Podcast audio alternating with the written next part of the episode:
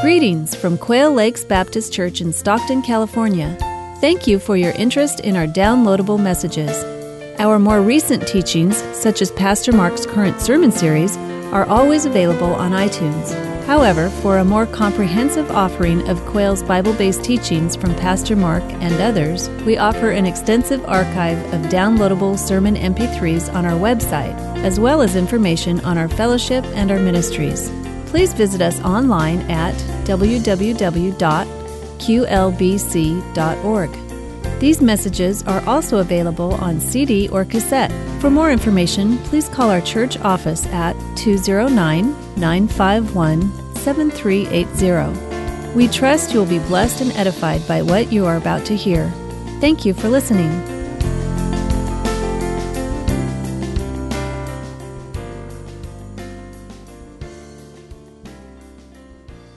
Take your Bibles, please, and turn to 1 John. Chapter 2 is where we are today, 1 John chapter 2. We're getting started in a series that's actually going to take us through the three epistles that John wrote, the three letters, chapter by chapter. Today we're in chapter 2, and here's the key concept for this morning. You can know that you are the real deal in Jesus. You can know that you know. Talking about the assurance of salvation today. John chapter 2, while you're finding that, let me tell you about a situation where I read about a man who was dropped from his insurance company. He had a few speeding tickets, he had a couple of fender benders evidently, and a letter came to him one day saying that the company had decided that he was too much of a risk to continue to be covered. He had to find coverage elsewhere. I thought about that for a moment, and I thought, what if heaven did that? What if heaven was like that insurance company?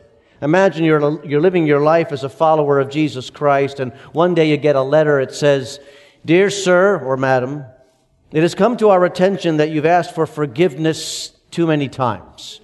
I write to inform you that you have surpassed your quota of sins. Our records indicate you've erred in the area of greed and pride and gossip above the allowable levels for a person of like age and circumstance. Furthermore, our records indicate your prayer life is substandard and your understanding of doctrine is below the 20th percentile. You appear to be a high-risk candidate for heaven. Jesus sends his regrets and kindest regards and asks you to find another means of coverage." There is no other means of coverage, but if you know Christ as personal Savior, I assure you, you will never get a letter like that. But Satan wants to take away your assurance. For those who belong to Christ here today, he wants to plant doubt in your mind. He wants you to wonder if you're really in. For those who don't know Christ as Savior here today, he wants to smother you with complacency and make you feel it's no big deal. And for all of us, he wants us to fall more in love with the system of the world than with God. This is the struggle. This is the battle that we are in. And the first century church was in it as well. Last week we noted that John writes this letter, 1 John, to counter false teaching. Individuals who are now proclaiming faulty doctrine. And in chapter 2, that was in chapter 1, chapter 2, we get some insight into the way the dynamics of this played out in the church fellowship. You see, what has happened is a group of people have left the church, teaching now these false doctrines and twisting the truth, and they're seeking to call out others with them to follow after their bad example. Now understand, this is not a case where people leave one Bible-believing church to go to another Bible-believing church for whatever circumstances. These people have left the faith. They no longer believe the things that they said they used to believe, and you can immediately sense the question in the minds of people. How is it that folks who for a period of time said they were saved, looked like they were saved, acted like they were saved, all of a sudden now they have abandoned the faith? What does it mean? Are they no longer saved? Is salvation forever? Can I be assured of the fact that I am in Jesus? Am I secure there? Now, John has already addressed this issue in his gospel. He's not addressed it per se, but he's quoted Jesus addressing it, Jesus says this in John 10, "My sheep hear my voice. I know them and they follow me. I give them eternal life and they shall never perish. No one can snatch them out of my hand." That's a verse that gives assurance to those of us who know Christ as Savior. But what about these who have left? That's the answer, the question that's being asked in the fellowship that John is writing to. He answers that question in verse 19. Go ahead and find that. Chapter 2, verse 19. Follow along with me. It says this. John is answering that question. He says, "They went out from us, but they did not really belong to us. For if they had belonged to us, they would have remained with us. But their going showed that none of them belonged to us. But you have an anointing from the Holy One, and all of you know the truth." What John says there is perfectly in line, perfectly in keeping with what Jesus said in the gospel. Nothing has changed. Nothing has been lost. No one has been lost. God is not suddenly unable to retain those who are His children. The fact of the matter is that they never were. If they were, they would not have left. You see, God's true sheep continue. To put it doctrinally, the true saint perseveres. But that again raises a question, doesn't it? These people who looked good for a while can turn out not to be the genuine article. So how do I know about myself? How do I know that I know Him? How can I be sure? And in order to answer that question, we first have to ask the question, what does it mean to know Him? Go back to verse 3 of the second chapter, for that question is addressed right there. Verse 3 says this, "We know that we have come to know Him if we obey His commands. The man who says, 'I know Him,' but does not do what He commands is a liar, and the truth is not in him. But if anyone obeys His word, God's love is truly made complete in him. This is how we know that we are in Him. Whoever claims to live in Him must walk as Jesus did." Knowing Him is John's phrase for that experience of being in that relationship with Jesus Christ, being born again into the family of God by grace through faith. You have to understand that it is God's grace that saves you, not your performance. And your faith, in a sense, is the conduit, if you will, for God's grace to come flooding in and transform you from the inside out.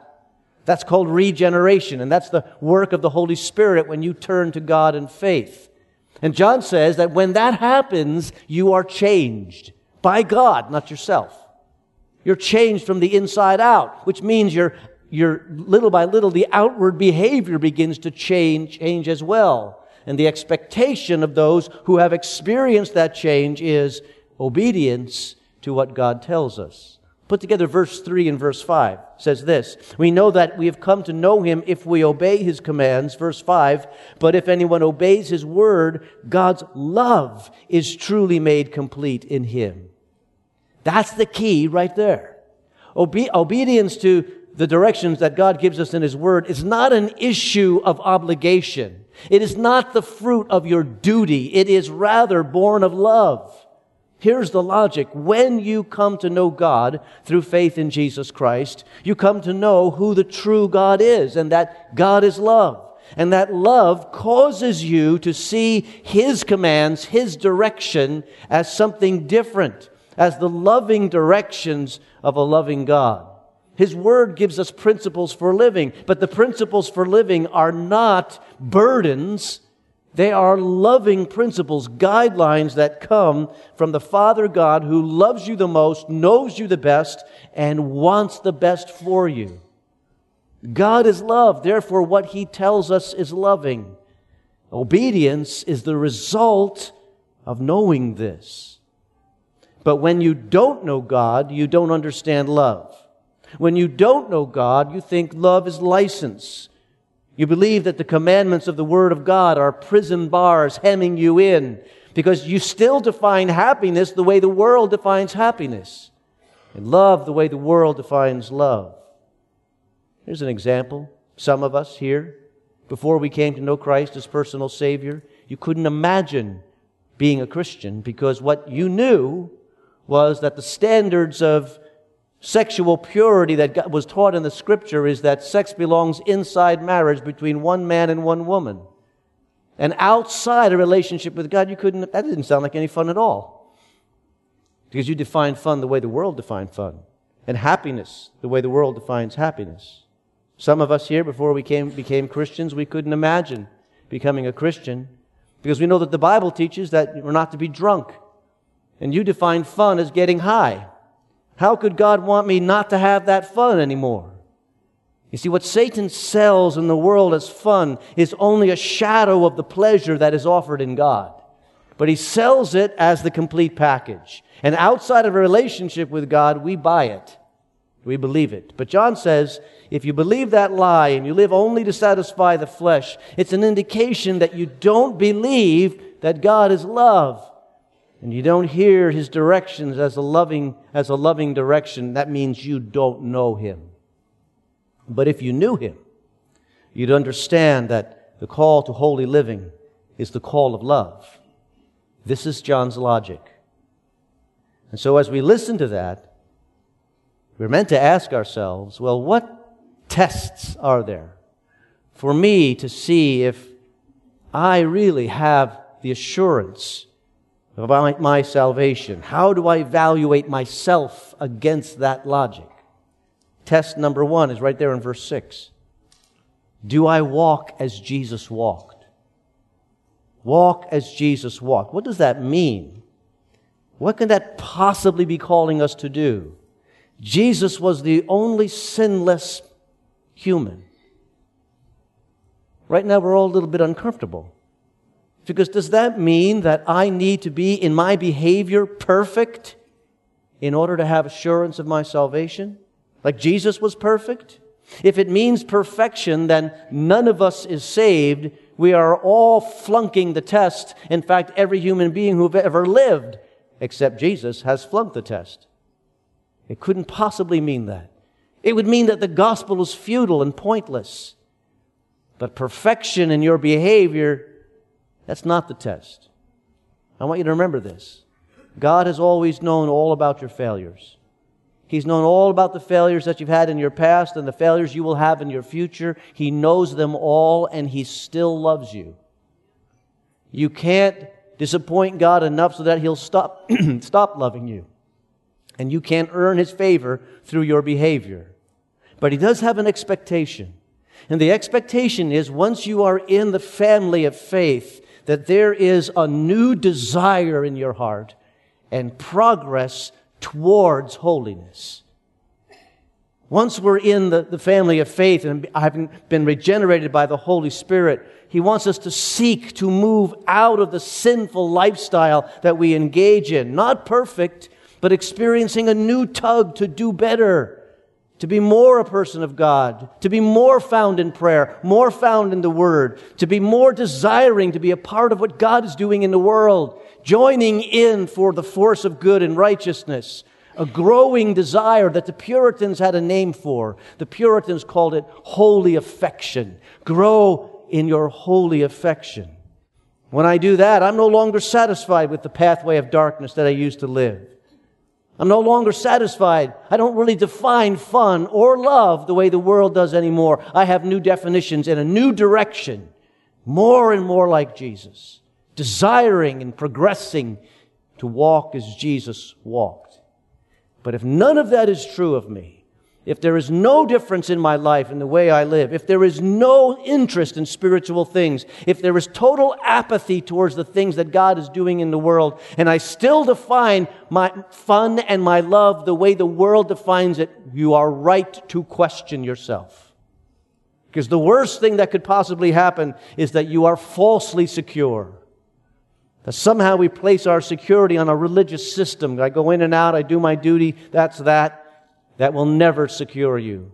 It is about a relationship with Jesus Christ through faith and progressing more and more to be like Him and desiring Him.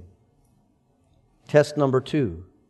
Am I more in love with God than the things of the world? Look at verse 15. Do not love the world or anything in the world.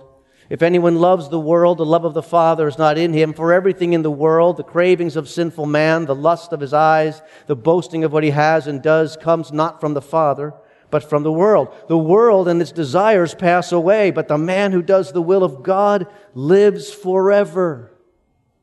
Understand that John is using the word world to describe the system, if you will, the organization, the arrangement of the way life is outside a relationship with God. The system that is around us that is against the things that God wants to do and God wants to see us be a part of. Those things that Satan manipulates that are hostile to the things of God. The system that rebels, that Satan leads for a period of time. It is in Christ that you can escape that system. Outside of a relationship with Christ, you are captured inside that system called the world.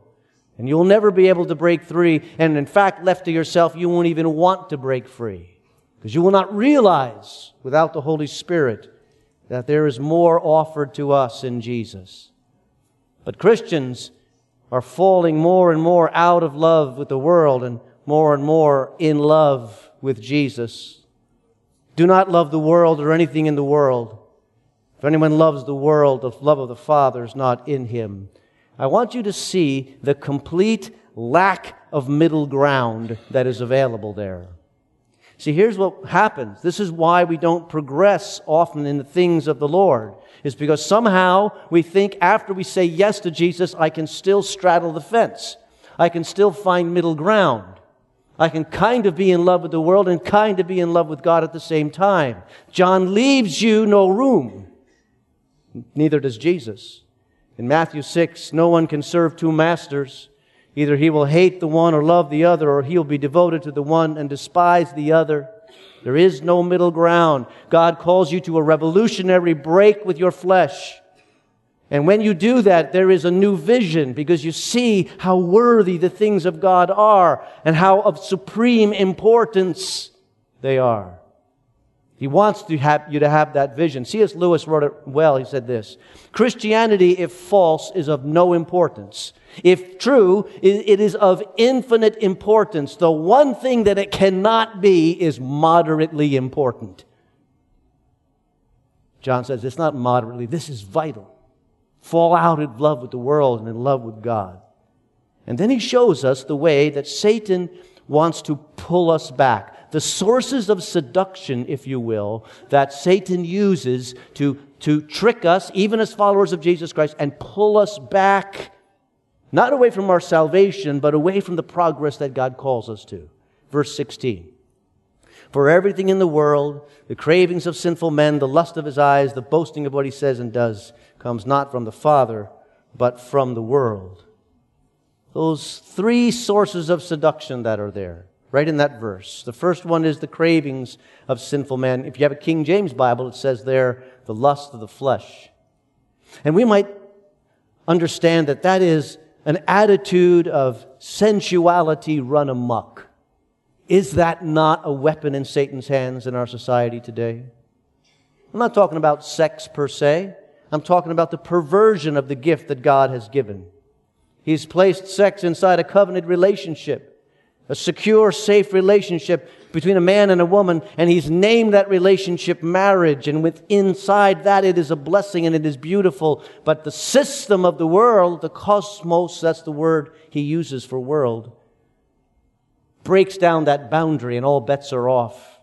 And Satan is using that source of seduction to keep us from progressing. The next one is the lusts of the eyes, the allure of envy. That's what he's talking about there. Wanting everything we see, seeing what is beautiful and desiring it for ourselves, even if it belongs to somebody else. That material envy that causes us to think that we're in competition with everybody that's around us. I want to get more than that other guy, get better than that other guy. I got to get ahead of that other guy. And ahead is defined as having the latest and the greatest and the biggest and the best. Envy. Envy is a source of seduction that Satan uses to stop our progress. Third one is boasting of what he has or does. The King James Version calls that the pride of life. an arrogant attitude, empty and boasting displays of ourselves, feeling that somehow we are only in when other people are out. We are only ahead when other people are behind, and getting kind of pumped up that we're special. Probably grew up, maybe you had the experience in your schools growing up that there were the mean kids, the kids who kind of banded together and looked down on other people, pushing them down. John is saying Satan continues to use that as a source of seduction. He wants you to be filled with the pride of life. And what happens to all these things, this system of the world that is operating all around us? What is the destination? Look at verse 17. The world and its desires pass away, but the man who does the will of God lives forever. The system all around us that seems so strong, so powerful, that seems so eternal, it is temporary and it is weak, passing away. I don't know if you've ever taken a tour of a movie soundstage. I went down to Universal Studios not too long ago, and we were able to tour the places where they film the various movies, TV shows, the sets that they use, that kind of thing. And when I did that, you know, I was shocked to see that places that I recognized from television shows that I watched or movies that seemed like just really big, strong, secure buildings and so forth, all they were flimsy facades. It's totally fake. There's nothing behind them. And they're out in the L.A. acid rain weather. They're wasting away. And God sees the system of the world that same exact way. It is weak and it's wasting away. Don't place your allegiance there. It's not going to last. That's what the world's system is like. And so the question, of course, is always, well, how can I escape this? How can I do better? And the first thing is to say yes to Jesus and His love, to recognize it means repentance of our sin. But what we have then is a trust in what Jesus has done, so that our behavior may not be perfect right here, right now, as we work, as we walk. Maybe we still make mistakes. We still times that we stumble. But God sees us through the righteousness of Jesus. And in His eyes, He sees purity. He sees love. Say yes to that. And second, battle against the sources of seduction. Battle against the things that Satan would use to stop our progress. Just these three, for example. To the man who struggles with the lust of the flesh, you need to see every woman as a potential sister in Christ, and a person that you will spend all eternity with. And that pure view will begin to kill off that source of seduction. To those who are easily seduced by envy, we need to value contentment and stop seeing that the constant consuming of things is somehow filling a hole in our lives, helping us with our stress or helping us with our worry. We need to recognize that we are already wonderfully blessed and look at everything we have and are with thankfulness to God. For those of us who need to overcome the pride of life, we need to reject the view that life is a competition and that I win only when other people lose. We need to see that every person that is brought into the circle of our lives is designed to be there by God for a reason. And He wants us to love them and value them and serve them. Because this brings us to the last test. And the last test is found in verse 9. It says this, "Anyone who claims to be in the light but hates his brother is still in darkness. Whoever loves his brother lives in the light, and there is nothing in him to make him stumble." The test there is, do I love others, and am I an influence for the things of God in another person's life? There's nothing in him to make him, the other person, stumble. Part of being the real deal in Jesus is in the relationships we have with brothers and sisters, recognizing that I'm here to spur you on toward love and good deeds. My example, my words, my choices, they should help you say yes to growth in Christ, not be an example of what pulls you away. Influence for God and influence for good, not stumbling. So what does it boil down to? It boils down to the title of the series. It boils down to love truth and love others as we walk with Christ. Let's pray together. Thank you, Lord Jesus, that you call us so clearly to be different than we were and in progress. for what we will be. Thank you, Lord, that you call us to a different life and a new way of living. And as we say yes, we will make a difference for you. Lord, we want that. We rejoice in that. Help us, we pray, for we ask it in Jesus' name. Amen. The team is back for a closing song. Would you stand together as we sing?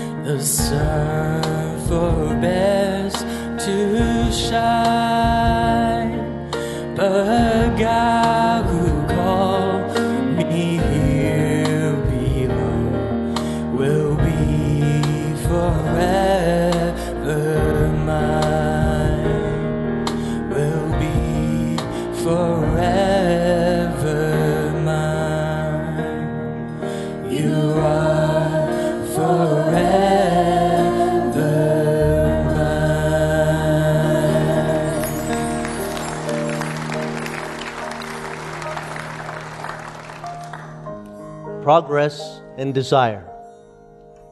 But in order to make progress in this walk of faith, there are things we need to lay down, things we need to let go of. And maybe you're here today and you know exactly what it is because the Holy Spirit is telling you. In just a moment, we're going to leave this place. And you need to lay something down and turn away to progress further. I encourage you to slip forward and pray with the prayer counselors. They love to represent you to the throne of grace. It gives spiritual strength to make the journey. Or maybe you're here and you're saying, you know, I don't know this Savior you're talking about. I've never said yes to forgiveness by faith. They would love to introduce you to the Savior that they know. You slip forward. Meet them there by the organ. But first, let's pray together. Help us, Lord. Help us live for you. Help us identify the battle. Help us see the enemy, not as our friend, but as our opponent, and the one who is against all that you have for us. In the week ahead, enable us to represent you well, we pray. For we ask it in Jesus' name. And God's people said, Amen. God bless you. Thanks for coming.